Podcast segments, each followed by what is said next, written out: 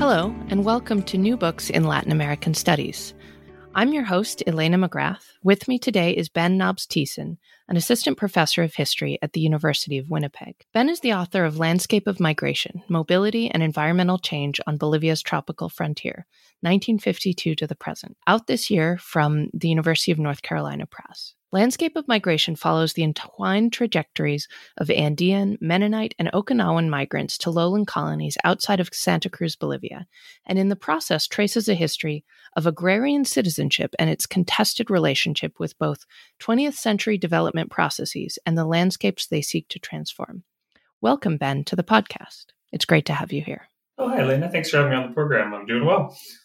So let's start a little bit with some background about what happens in your books. For example, with the region of Santa Cruz, why did the lowlands of Bolivia become such a focal point for migratory and development projects over the course of the 20th century?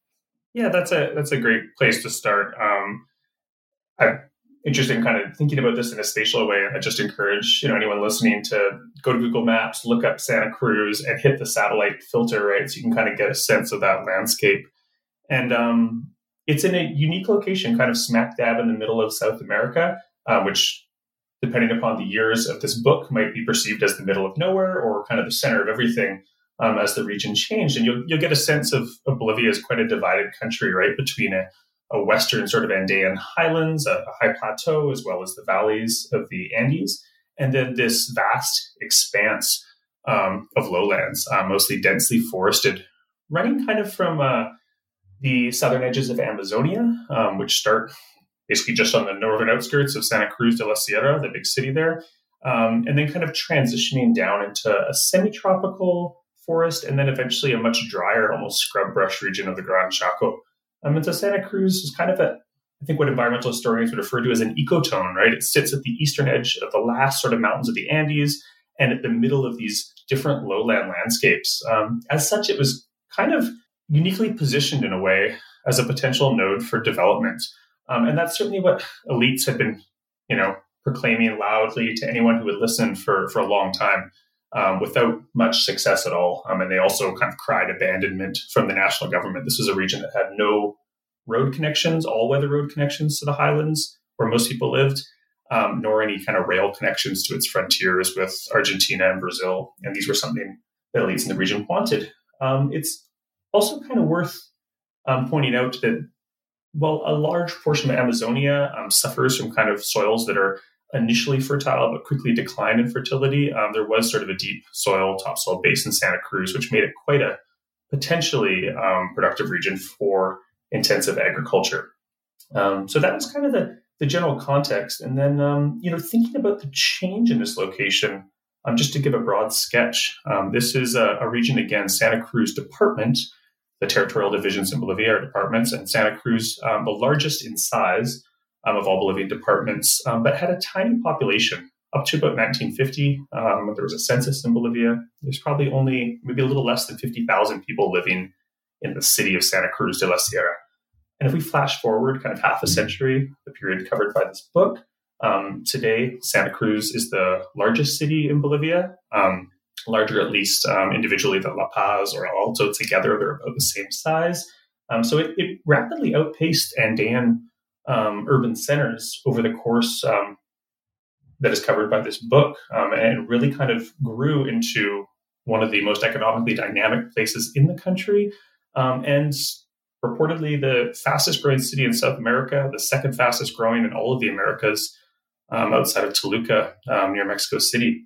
and so it was a, a really rapid process of change, which I think makes it quite unique for Latin America in particular, where we just don't really see um, core sort of capitals, right, um, from the colonial period or the Republican period, I think Buenos Aires or Mexico City, um, being displaced by other regions. Certainly, we see stories about regional growth, you know, in northern Mexico and southern Brazil. Um, and maybe the Brazilian example of the earlier growth of Sao Paulo is, is somewhat comparable. Um, but this is not common, right, to see that rapid displacement um, shift of resources to the, the other end of the country especially after 1952, you have like the development of a really distinct regional identity, right, in the lowland area that contrasts itself from um, the highlands and a kind of also seismic shift in where power could be derived in the country. So, if you could talk a little bit about that. Yeah, that, that would be great to touch on. Um, you know, I like to think of myself as hopefully speaking to this group of scholars that are investigating the legacies of the 1952 revolution. Um, and as I said, whereas, you know, for most of the late 19th, early 20th century, Santa Cruz elites in the small town were kind of petitioning the government for development funding.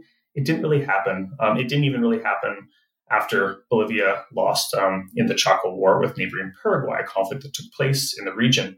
Um, and it wasn't really until the 1952 revolution when you had a unique combination, right, of Bolivia's revolutionary government um, putting together this plan, which, while kind of a correlate to the revolution, is often sort of downplayed a bit in favor of very massive processes of social change, like the agrarian reform, the nationalization of the mines, and enfranchising um, the indigenous population, was this fourth dynamic, which was the march to the east, um, as it was often known.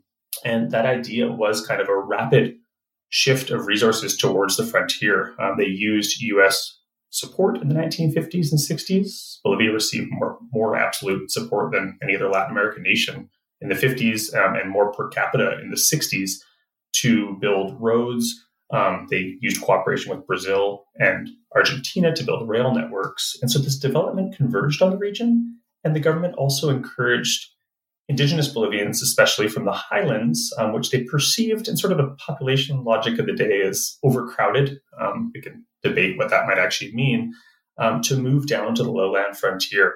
Initially, small scale colonies, eventually larger ones. Um, and what we see is a huge process, uh, a demographic shift in a nation which had long been based in the highlands, dependent upon mining, um, pushing its population down to the frontier with these very mid 20th century goals of food security, um, territorial integrity um, along this frontier zone. And as you point out along the way, we see kind of profound intensification of a, a pre existing regional dynamic that, that kind of separated highlanders. Um, we'd also use the term Collas, um, but from Cambas, this lowland population and uh, this, again, as I said, was sort of an identity that was in place um, previously, but it intensified with the arrival of these migrants. And so, to briefly summarize, and others have discussed this as well, right? This was an argument that the lowland regions of Bolivia did not have neither the sort of larger Incan Empire legacy of the pre um, colonial period, nor the colonial sort of legacy of the mining regions and, and Spanish control there, but were rather directly linked to lowland groups. Um, so there was sort of a symbolic um, embrace of lowland groups like the Guarani, um, as opposed to, say, Aymara and Quechua groups that were arriving as settlers. Um, and also a claim that the colonial heritage was that of the Rio de la Plata. Um, and so it was the sort of Spanish conquistador, conquistadors that had settled that region um, that were sort of the, the progenitors of, of identity in Santa Cruz. And that, of course, wasn't um, a surprising stance to take given how rapidly the Rio de la Plata had grown in the late 1800s and early 1900s. Santa Cruz elites were watching that and kind of pinning their future onto that type of growth and really strategically distancing themselves from the highlands. So, as I said, these identities quite latent um, for a period of time. With the 50s and especially the 60s, as thousands of migrants moved from the highlands to the lowlands, they intensified, they became more explicitly racialized, um, often pinned on these strategic embraces of of uh, a non-Andean indigenous identity. Yeah, it's it's very interesting because if looking at Bolivian history, you have long-standing anxieties about, you know, territorial integrity, like the loss of of vast tracts of land to to neighboring countries in wars or in border disputes, and then also anxieties about having the wrong kind of population, right? So, sort of eugenicist or um, uh, anxieties about the whitening of or the lack thereof of the proper kind of migration to the country sort of come together in this space in Santa Cruz.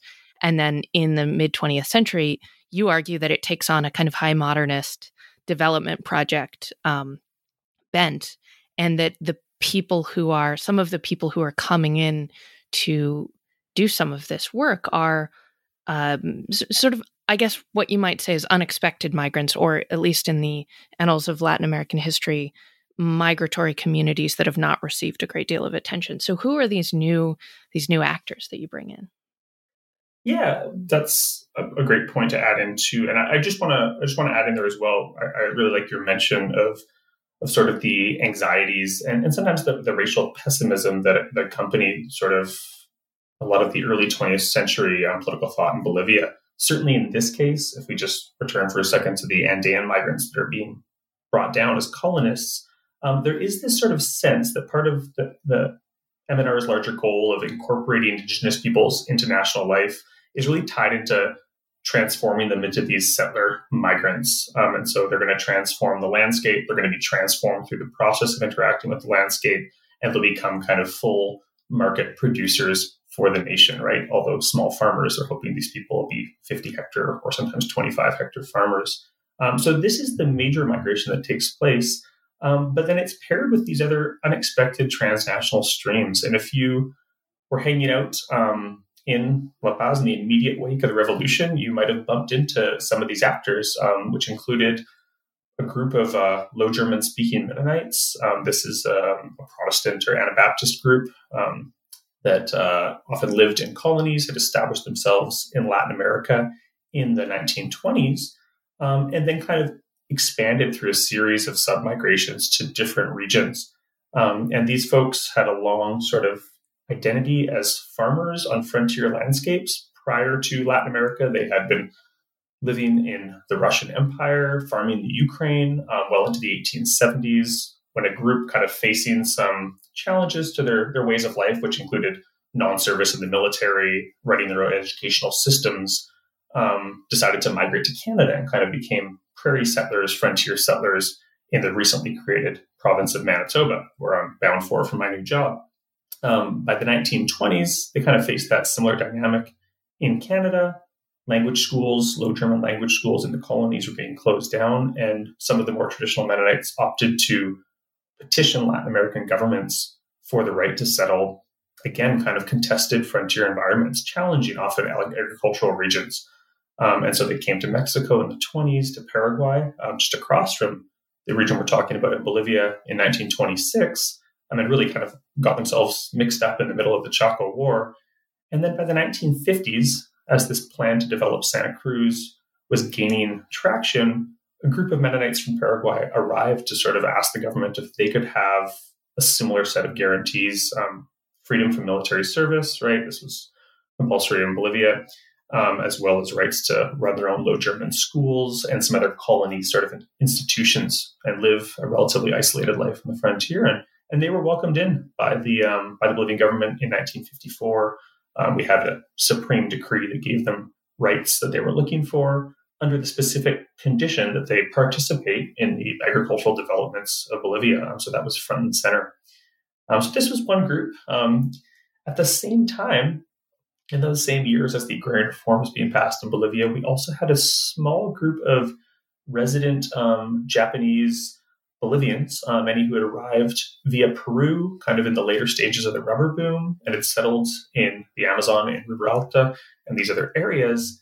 Um, and learning of sort of the devastation of post-war Japan and Okinawa um, and pressures with overcrowding and lack of resources, they petitioned the government to sort of bring in several thousand Okinawan settlers um, to lowland Bolivia. They'd already established a small sort of experimental colony um, not too far from Santa Cruz, and um, their idea was to expand this dramatically.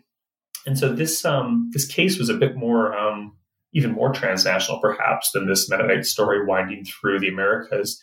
Um, in that, at the time, the U.S. government was occupying, had claimed sovereignty over Okinawa, um, and was building military bases on about a third of the arable land on the islands. And so there was this real push factor from across the Pacific um, that you had these displaced Okinawans who were perceived as potential radicals by U.S. forces. Um, the U.S. government kept meticulous records on all Okinawan political organizing at this time. And it also contracted a sociologist um, out of the Hoover Institute, uh, James Tigner, to travel around Latin America looking for, probably not put it another way, a place that they could dump this surplus population, or at least encourage them to emigrate to. I mean, certainly there was a desire in Okinawa to emigrate as well. Amid these challenging circumstances. Um, and so Tigner bumps into this small organization of Japanese Bolivians, and they hatch a plan with the Bolivian government to also create a Okinawan colony in Santa Cruz.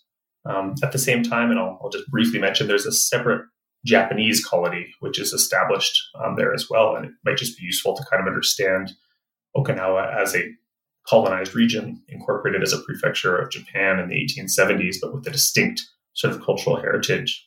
And so you get all these groups really settling alongside one another. If you know, if I went on a day trip from Santa Cruz, as I often did during my field work there, you could in a very short period of time pass through a colony, the first colony of sort of transplanted Andeans that had settled in the region, um, travel next to the first group of Paraguayan Mennonites that had settled there, um, that had formed a colony called Canadian, Canadian One and Canadian Two, um, referencing their prior Canadian background. And then you could travel up to Okinawa One, Two, and Three along the major river. Um, and so I just found that diversity of settlers quite quite fascinating and kind of a unique way to look at comparative migratory dynamics. So the the transnational story you tell, because in this book you're both hyper local and regional and looking at national dynamics, and then also a kind of transnational, not just the Cold War, but um, a, a, series of different movements across both the Atlantic and Pacific. Um, you sort of it, it, helps you get at something that um, that I guess complicates investigations into things like settler colonialism or comparing settler to um, other kinds of colonialism and in these contexts. And, and one of the things you bring up is a is symbolized concept of sub-imperialist migrations. And so these are these are not simple subjects in one context that then translate to the Bolivian context, right? All of these groups are are navigating at multiple levels um, countries that are host countries and to various degrees either hostile to or anxious about them. So um, it's a it's a really interesting dynamic that that all gets brought together in this very well relatively small space.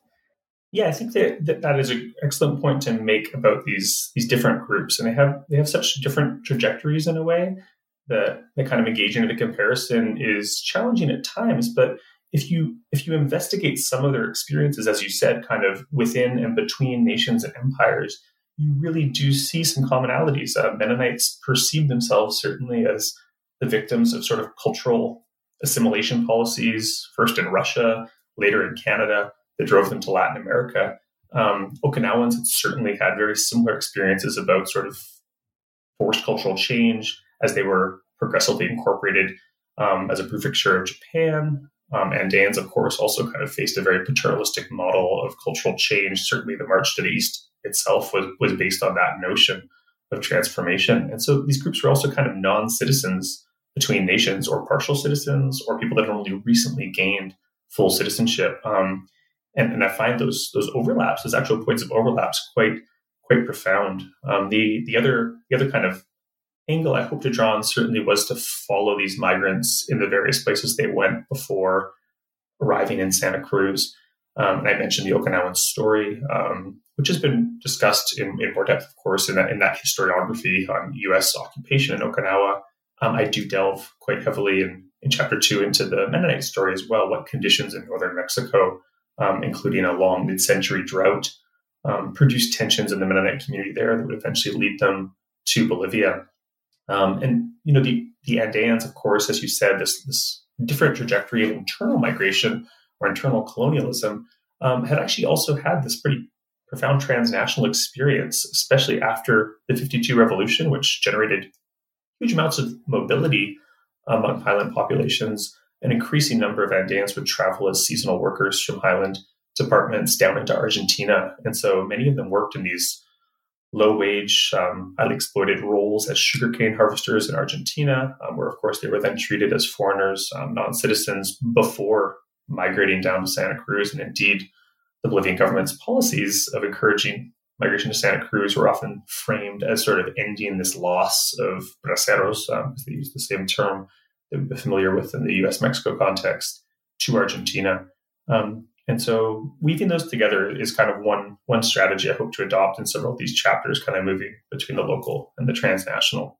Yeah, and it's it's such a that's such a great um, way of framing these stories. Um, and so one of the one of the things that you are really concerned with, I think, particularly in in chapter three, is how different communities and different groups are able to speak back to the state. You say, or or to to make claims on the state based on their either their productivity, their relationship to the land, or their status um, as certain kinds of kinds of actors. Um, and so in these stories you have you have different kinds of migrants who in some cases are preferred by the state for for various reasons because the state is anxious and it wants the Andeans to to stay within the country but um, one of the great stories of the Bolivian 20th century is um, Andean indigenous communities becoming citizens and demanding the rights of citizenship. But as they move into the lowlands, they are also settlers, displacing other um, less visible indigenous communities. But they're also moving into a context of of uh, lowland communities where there's already a, a long history of migration. Um, and so, in some cases, they might be preferred, but in many cases, the the Mennonite communities are read as, for example, German and therefore white um, and therefore implied more modern in certain ways, um, even as they're pursuing a different kind of approach to community building and um, and in fact trying to protect themselves in some ways from the state. Um, so I would love to hear more about these these kind of preferred um, migrants, or at least the ways that these communities do communicate and speak to the state. Great, yeah, I think to draw back on that idea that all of these groups are you know questionable citizens or, or their belonging is certainly questioned um, by different actors, right? Whether it's the state or local elites or other populations that are sometimes being displaced by their arrival, um, they're really forced to kind of legitimate their claims to belong in that region through their transformation of the landscape and, and through their role as as farmers, as, as productive farmers, fitting in with the sort of model of food security in Bolivia, right? Producing these crops that Bolivia previously had to import. So they all do make a common claim to an extent to this idea of agrarian citizenship. Um, but how they do it and their ability to sort of do it is also dependent upon many other factors related to sort of ideas about race and modernization. Um, and so I could touch a little bit on, on how some of these groups respond. Um, jumping back to the, the Okinawans is, is, kind of an interesting starting point. Um, they do have advocates in the country um, this very small community that had existed beforehand of Japanese Bolivians. They do have a powerful international ally, right, in the United States, which is also supporting a lot of these development projects in Bolivia and has an agreement with um, the Bolivian government. And so that is one way in which they're sort of successful in inserting themselves into this environment, but they end up facing a much stronger racialized hostility. And there, there's nothing subtle about the racial hostility towards Japanese settlers in Bolivian newspapers, especially in Santa Cruz, the newspaper El Deber in the 1950s, um, that discusses them as an invasion. Um, that sometimes makes the rhetorical sort of argument uh, a bit insincere in certain ways. If you think what happens next, that braceros should be brought back from Argentina, these Bolivian braceros, before this foreign element um, is brought in. And it was compelling to kind of investigate the way that Okinawans and, and Japanese uh, migrants as well negotiated that that xenophobia and that hostility, often through sort of these model performances of agrarian citizenship. Um, when they encountered hostile editorials in the newspaper, they'd invite the entire editorial board out to visit the colonies. Um, you know, after you see these sort of reluctant retractions of the editorials um, in the paper, admitting that the, the Okinawan colonists are, are developing the land, you know, um, and they're not, you know, some accusations are that they're fishermen and they're not even farmers, right? So they're able to kind of overturn these these local hostilities, um, and sometimes those hostilities run up through um, higher levels of government. Um, but but I think largely successful despite a, a profound initial hostility, and that does speak to the changing view of Japanese and Okinawan migrants in Latin America. And uh, Brazilian historians would probably be more familiar with that um, in the 50s, 60s, and 70s um, with the rise of Japan in the post-war period, its economic success, um, that characteristic, um, being Japanese, is often tied to ideas about economic progress that temper sort of an earlier racial hostility. Um, so that's one kind of factor. Um, I think Mennonites uh, arriving in the region as you say, are, are, kind of they're you know they're they're coded as white. Um, this is a region that has sort of a history of, of small scale you know, German merchant migration. So there's a there's an established community that sees these migrants as racially desirable.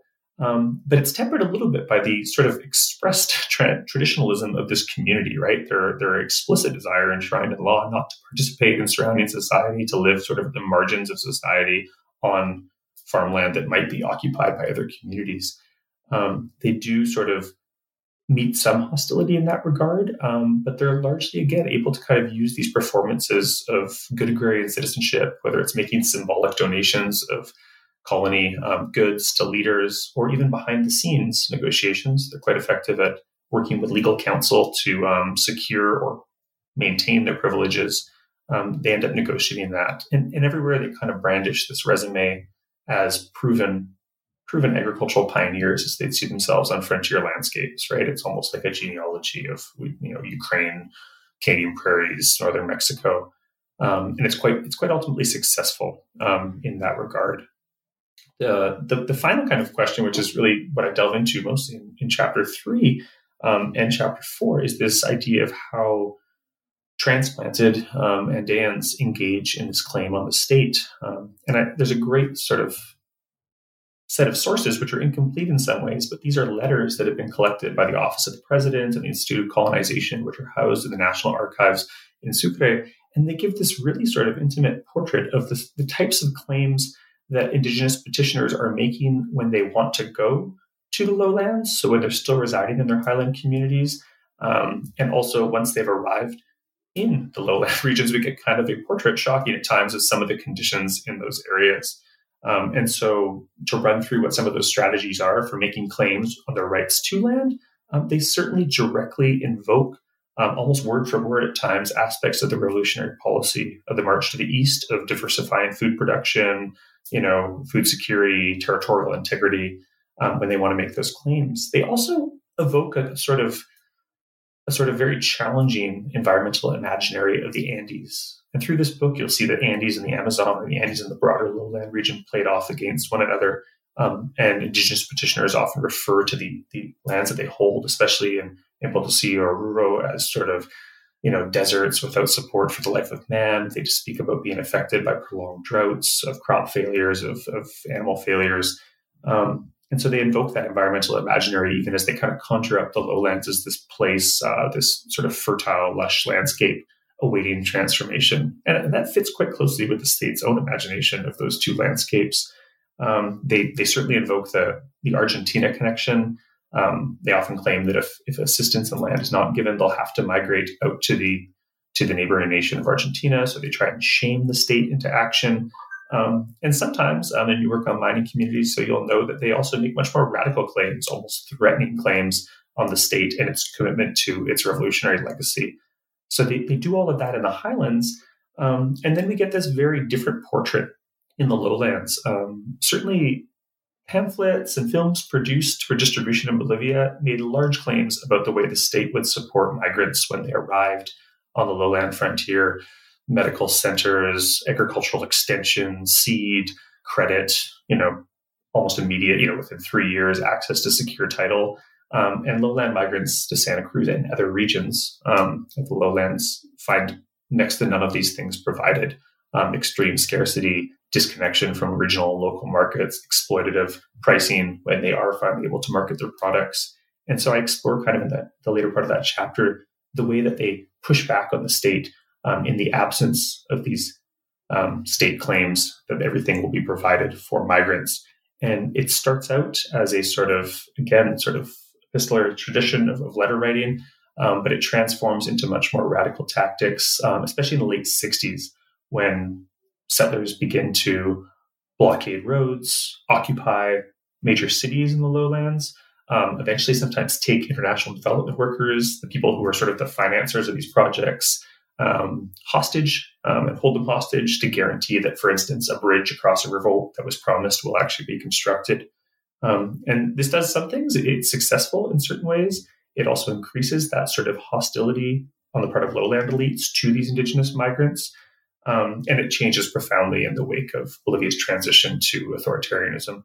It's it's interesting you are tracing a kind of prehistory of some of the the protest and mobilization tactics that uh, contemporary observers in Bolivia would be extraordinarily familiar with, both in the highlands and in the lowlands. Um, but so I I, I want to pinpoint this this turning point that you are just alluding to in um, in the 1970s, and you you write about how both the revolutionary nationalist movement, the party that was in power from 52 to 64, as well as the military governments that succeeded that party, um, they were both at least deeply rhetorically committed to to developing Bolivia through colonization in part and diversifying the economy. Um, but as you as you argue, often this um, this commitment wasn't backed up with actual infrastructure assistance, or at least infrastructural assistance didn't arrive in the ways that it was often intended to. Um, but really, in the 70s, with the emergence of the of the much more uh, violent Banzer dictatorship, you have a a rollback of state commitments. While while the while Banzer is still interested in development projects, there's a kind of shift in relationship, right, between um, what the state looks like and what the um, what the colonists are demanding.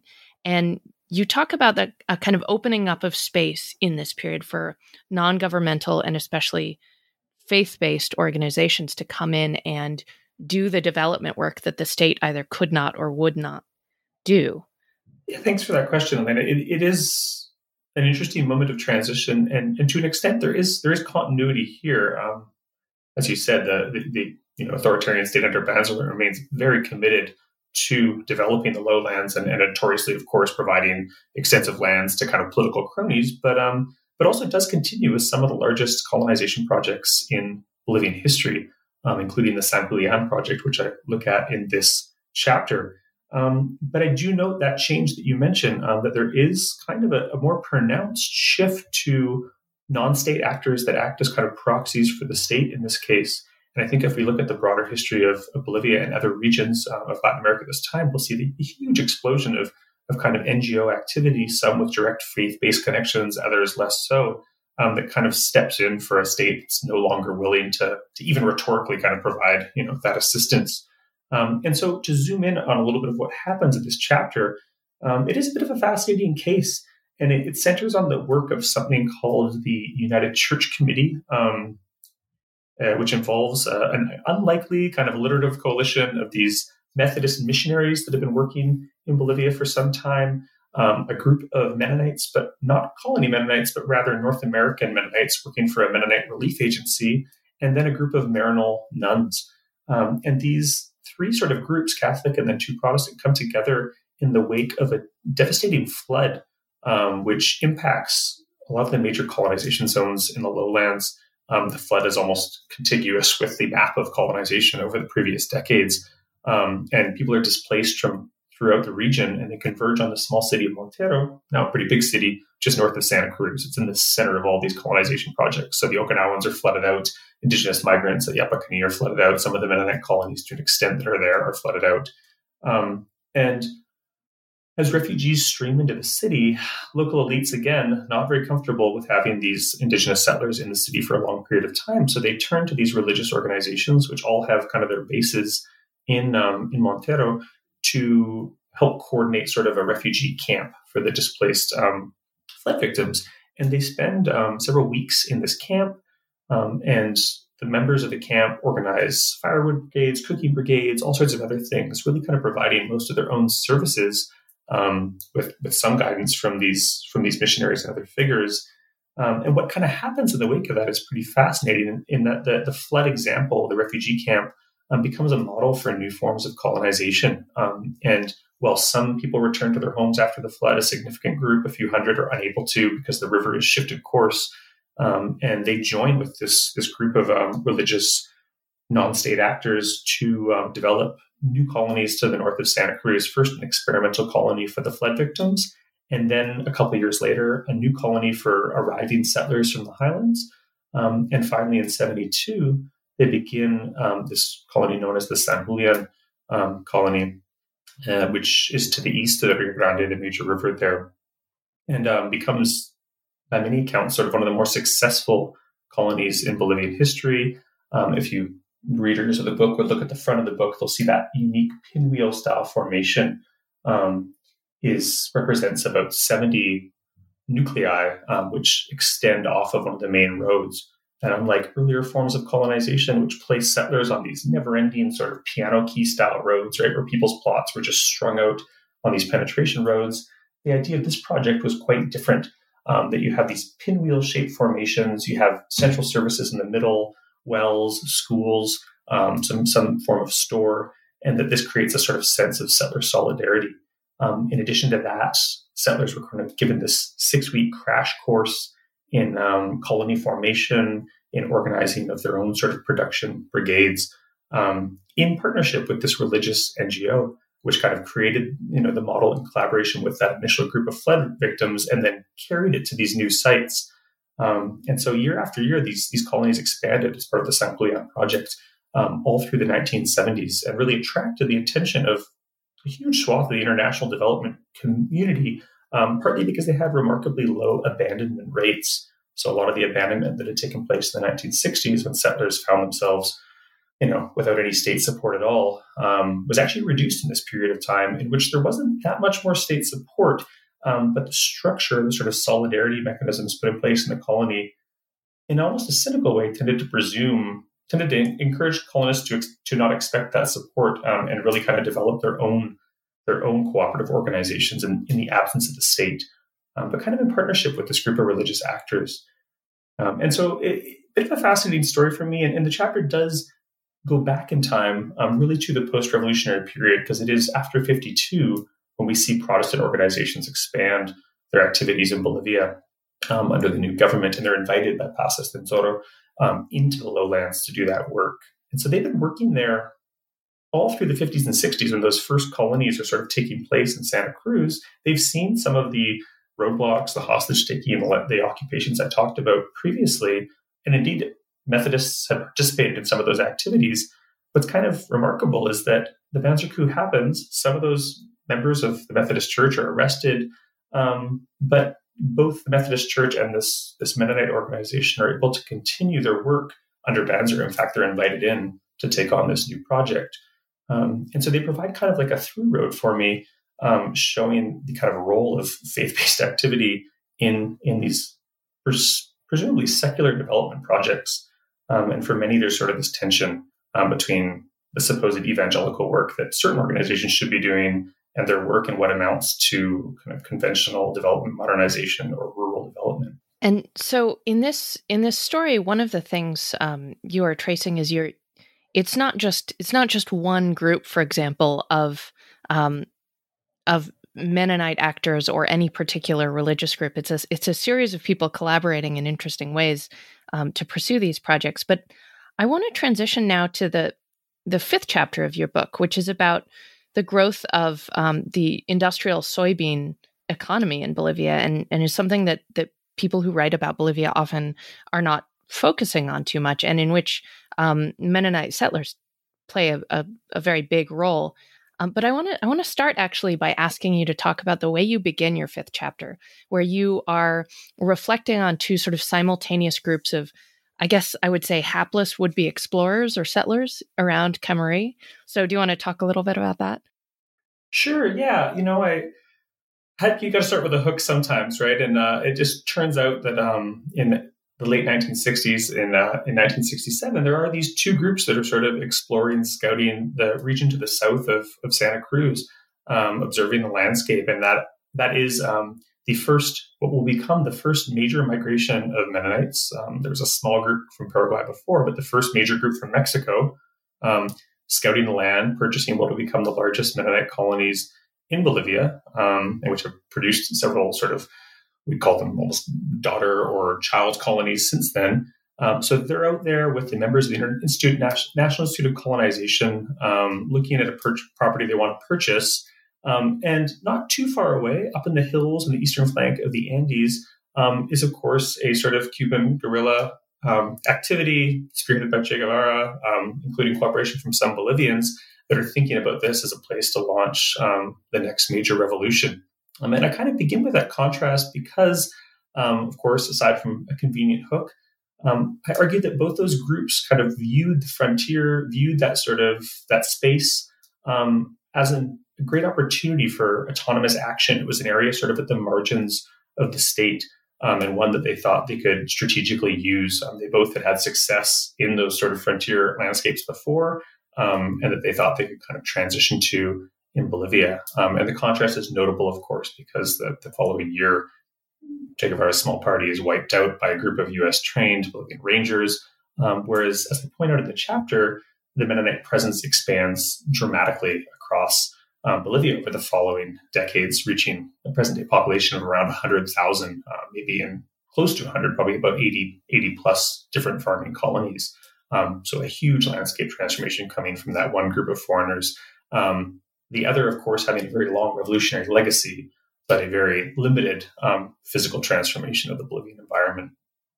I guess one of the things that jumped out at me about the way you're thinking about um, the the soybean economy and and the sort of transformations of the environment that happen is um, the development of a, a kind of form of agriculture that in the case of one of the actors you talk to they they claim is more like mining than cultivating right? Is is um, something that involves extraction of great profit a different kind of labor relationship. And so this is something that bringing back to your your um, uh, framing potentially creates a really different kind of subject relationship um, and a really different kind of for example citizen if you are um, the, the, implicit idea of an agrarian citizen is some kind of uh, caretaker relationship to the land or deeply enmeshed in the land. But if if industrial agriculture is something that is more like extractivism, that does really change the terms in which you think about it. I put that very nicely, Elena. Um, certainly, yes, I think this transition to to soybeans results in a huge um, transformation transformation story of the, the rhetoric of agrarian citizenship um, and the ability for, for individuals to claim this. Um, so in a way, there's there's a there's kind of again a through line. Um, we we do see under soybeans uh, just a continuation of this push for development, agricultural developments on the lowland frontier. If you want to look at it in a different way, it is a fundamental transformation in the meaning of that development. Um, certainly, the MNR's plans um, coming out of the revolution, right, are for primarily framed around this notion of food security, um, producing those things that Bolivia had previously had to import to food uh, to feed, sorry, the, the cities and the mines, right, things like beef and sugar and and rice, um, cotton for a while, kind of has a, a role in that as well. Um, the March to the East is somewhat successful at, at filling those um, those gaps quite quickly. By the by the 60s, the, the market of Santa Cruz is flooded with rice from some of these colonies. Um, with, with sugarcane, there's actually a very quick limit on the amount that uh, is accepted by the local mills. Um, and so we do see in the 70s already um, sort of a tentative shift and a search for new types of crops that can be used to generate export income um, rather than those that are used to feed the nation, right? And that's kind of a really sort of symbolically laden way to frame what you're doing, um, whether it is generating income through export or, or, or feeding, you know, feeding Bolivians. Um, and so the shift to soy is is fundamental there. Um, again, Bolivia experiments with cotton um, when cotton prices are high in the 70s, that they crash, and, and land that's just cleared rapidly is, sort of left, um, turned over often to shifting, eroded um, sort of dunes. But by the late 70s and early 80s, there's this new push for, for soybeans. And this is a, a broader regional story. Of course, it really begins more profoundly in neighboring Brazil uh, already in the 1960s and 70s um, but up to the present involves, as you said, what's referred to as often as Soylandia or the United Republic of Soy, a huge section of soybean production, which produces now the majority of the world's soy. Um, in the 2000s, Brazil outpaced the US as major soy producers um, and became this, this mainstay for economies in recently cleared areas, forest areas of inland South America. Um, so Bolivia a bit belatedly jumped onto this his production strategy, um, but it fundamentally shifted the meaning of the march to the east and, and certainly critiques of that that transition that I heard from people I interviewed were that that farming had become like mining. Um, I think Bolivianists would often refer to sort of neo-extractivism, right, as the model for this, um, in which gas production in Santa Cruz is not that different than soybean production. Um, one of the reasons for this, of course, is also the different sort of labor demands of that industry, the requirements for mechanization, um, that, that, that displace a lot of these more heavily manual labor these these crops that are produced more more often through forms of manual labor. Um, so there is a depletion of the labor needs as well. One of the Mennonites I interviewed who got into soy in the 1980s described the process as almost as though it was done without work. Um, and this was an individual who had previously been sort of like hand planting corn on newly cleared land, and, and so it was something that this individual embraced. Um, others others kind of see this as the antithesis antithesis sorry, of agrarianism um, in this context. The, the specific case is, is, is interesting to look at as well, and, and that's what I wanted to give to this emerging field of, uh, of, of, studies of, of the soy boom, which as Latin Americanists, we can see analogies to earlier sort of commodity-based histories, right, of Latin America's export boom, but but we don't see as many historical studies of it. Um, we see social scientists discussing soy, um, contemporary analysis by journalists, political scientists, um, but not much historical attention to that earlier period of time.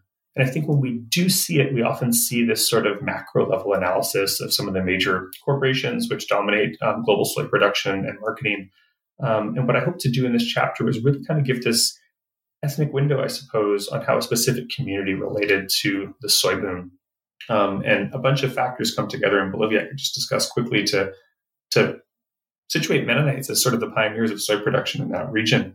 Um, we have seed technology coming in to research stations produced in collaboration between Brazil and the US. So it jumps the border from Brazil into Bolivia. Um, we have the search for these export generating crops, these new types of crops. Um, in Santa Cruz, there's a, an entrepreneur, a Croatian migrant, um, the Marinkovic family that had come in after World War II um, and operated one of Santa Cruz's largest oil processing plants. Um, and he'd been working with oilseed with cotton um, previously, but begins to encourage producers in the region to start growing soybeans that he can crush at his plant um, for, for oil. And um, forges a relationship with Mennonites that have arrived from Mexico to start producing soybeans, um, helps them kind of develop production strategies at the same time as entrepreneurs within that Mennonite colony who a surprising sort of degree of transnationalism are also traveling up to the US and purchasing equipment to import back to Bolivia, usually secondhand, sort of almost obsolete equipment in the US. But this is the, the machinery that drives forward Mennonite soy production. Um, Bolivia at the same time is starting to open up um, its economy, right, in the transition, the very difficult years of the early 1980s, mid 1980s, with hyperinflation, to um, exports into the region. And they do so at this kind of unique time in which one of the major sources of animal feed, fish meal stocks produced largely um, through the Peruvian anchoveta trade, have collapsed um, due to overfishing and El Nino. Um, and soy meal is really kind of replacing fish meal as the primary, um, you know, fodder in this sort of industrialized, um, industrialized meat production. Um, and so these these different factors come together, and as they are more mechanized than most surrounding communities, uh, Mennonites by the 19 late 70s um, despite the fact that they only use steel wheels on their tractors, part of the argument that forced them to leave Mexico, have about 10 times as many tractors among 12,000 Mennonites as the entire rural population of Santa Cruz, about 300,000 people, um, are really well positioned to, to embrace the soy boom. And uh, in my interviews with Mennonites in these colonies, um, you really see this sort of almost euphoric move into soy production. It results in great increase, increase in land clearing in the colonies. And then by the late 80s, um, severe sort of issues with drought, with uh, wind based erosion, um, and a lot of people lose everything in that initial soy boom. Um, people continue to farm soy today, but but they really do have a, a, challenging experience with that, which leads them kind of back to this dairy based production, which they pioneered in Mexico and also brought to Bolivia. Um, and so again, in a kind of unique way, for these Mennonite farmers is that they do engage in this cash cropping for the market at the same time as they do have this almost artisanal small scale dairy dairy cheese production that sort of helps sustain them when when that cash cropping fails for market reasons or for environmental reasons. Um, and so I examined that interplay um, through the 80s and through the 90s, um, a period of economic crises for much of it for Bolivia, but a period in which soy production is expanding dramatically. Um, so that's kind of how I, I want to sort of approach that broader history of the soy boom, um, which I hope to see literature really expand on that in the coming years um, from a specific sort of grounded perspective. Yeah, and I'm really glad that you um, brought up the kind of the the really uh, transnational dynamics of thinking about the history of this boom, but also what it meant in Bolivia. And one of the things your book repeatedly does is is create a transnational context for um, a place that really has often been kind of provincialized from studies of global history. And so, in your book is um, just throughout your book you you bring in context of you know this comparative cold war context thinking about how different high modernist projects are happening in parts of africa or asia or other parts of latin america and really um, constantly making those connections where the what's going on in Bolivia is really important to what's going on globally. And as a fellow Bolivianist, I just want to say that's great. it's something that I I really appreciate, and it's sometimes hard to do in this context. Um, and so I'm going to sort of transition that to just a, a, question about how you managed to organize this project because your book you're, you're looking at at least three migrations, um, at least three different national or local or um, different kinds of migratory contexts. You're looking at sources that include documentaries, colonization records. You do a, a huge number of oral histories. So, how did you approach doing this extraordinarily ambitious project. And how did you write such a, um, a, a readable book coming out of all of this together? Well, I'm flattered by those comments. Thanks, thanks Lena. I'm glad. Uh, I'm glad that the, especially the transnational element um, resonates because I do think that is there's an aspect of just I think partly a luxury of, of just what a fascinating place um, Bolivia is for for scholars of the region um, that sometimes internal dynamics um, kind of take precedent over over transnational connections because it still is a country with these profound um, transnational um, ties. And so I think in the chapter structure, I was always kind of interested in, in, making that dance between a very local description of something going on in Santa Cruz, how this was read through sort of a national lens, and then looking for that that transnational tie, whatever it might be. Um, and as you say, a lot of these things are happening either just with contemporary parallel context or sometimes direct connections to other parts of the world. You know, the Methodist Church, which became so active in Chapter 4 in development, um, declared Bolivia a land of decision in the 1950s and, and promoted it um, among Methodist would be missionaries. But it also declared the Belgian Congo a land of decision, um, Korea, um, as well as parts of Indonesia. And so it was involved in these these multiple locales, and, and I find that that fascinating. Um, sometimes there's space to really dive into that. Sometimes it, it gets a mention in the book. Um, but as far as structuring what I did, I think there's a few things going on. One thing I, I, think I was influenced pretty early on by reading another book about um, the South American interior, Hugh Raffles in Amazonia, which engages in this really kind of mixed bag um, chapter to chapter analysis of all sorts of different types of sources and types of actors that are working on the same landscape that have completely different sort of sets of knowledges or technologies they're applying there. And, and I really kind of saw that as a model for looking at um, a frontier landscape like Santa Cruz um, as well. And uh, the other part is, is a bit more strategic, and this is just the challenge of working um, on some of these regions. The, the lack sometimes of a full source base um, really forces you to look for different types of sources. And so when I stumbled across a series of films um, and short documentaries and pamphlets that, that represented lowland colonization more as kind of an imaginary um, of the state. I really kind of seized on that for for chapter one and thought about representation.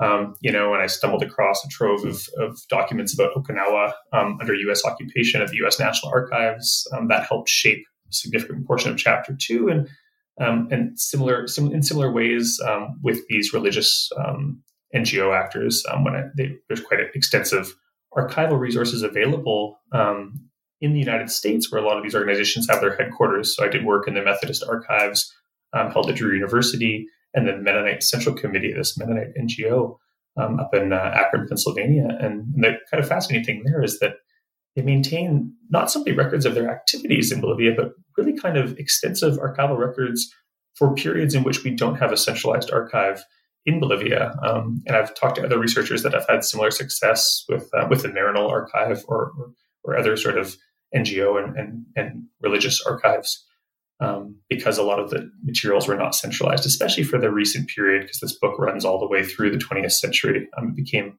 progressively more difficult to find archival sources as we enter into the period of dictatorship in the 1970s.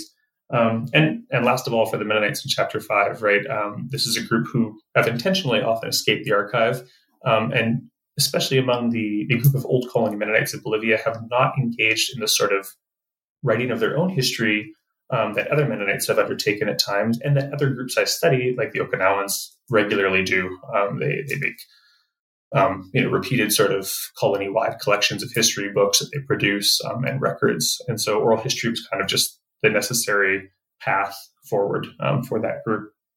Okay, so I think I have taken up a great deal of your time, and I have one final question that is kind of an unfair one to ever ask a historian, which is in the past year, there's been some substantial changes in the Bolivian situation and um, a kind of uprising of the lowlands in certain ways, or something that could be read as that. So, do you think your book, what do you think your book offers um, contemporary observers of what's going on in Bolivia right now? Yeah, it's it, it's challenging in a way, especially being so close to it. Um, time wise, uh, there's certainly others, you know, um, the colleagues we know, political scientists, the journalists that have written extensively on this already. I do hope that given the role of Santa Cruz in all this, um, you know, when you have the, the, president of the committee pro Santa Cruz, um, you know, demanding that, that Evo resign, as sort of a central actor um, in his eventual ouster, um, this is an organization that was active in the 1950s, um, petitioning against Highland migrants organizing against the central government in conflicts over oil royalties, which I discuss um, in the chap- first chapter of this book. And so you can kind of see those echoes of, of this sort of regional state conflict at play. Um, I think the other important question to think about, and I, and I do use a little bit of Evo's personal trajectory um, to kind of frame this book, is that the, and the terminology I should add is, is, is one that's been discussed in Bolivia, and people references to, to Bolivians as sort of settlers or colonists in their own land um, is is something that's contested. There's terms uh, sort of interculturals that are they're often used in place of that. But the president himself has this trajectory as a settler, um, someone whose family traveled to Argentina as as uh, field laborers in the 1960s, who eventually settled in a, a colony in the Chapare, created initially by the MNR in the 1960s, although it was quite small at the time.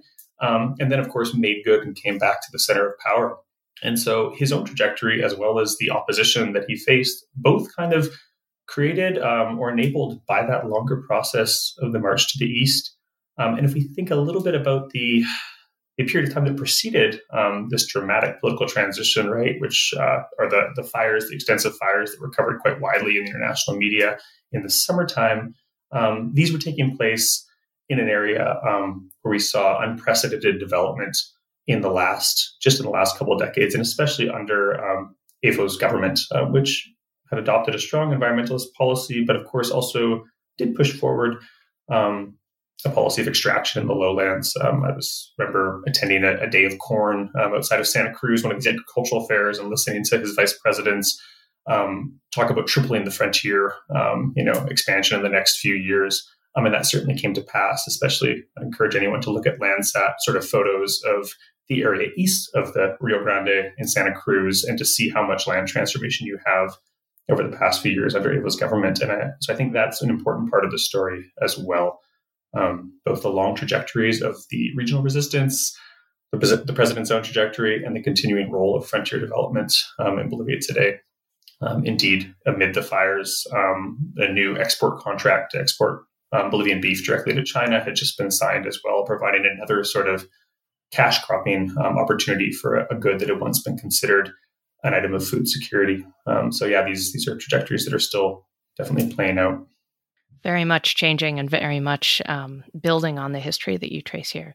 Well, thank you so much, Ben, um, and I really appreciate you you spending some time talking about your book and I really encourage readers to go out and and check it out. There's a lot there's a lot in there.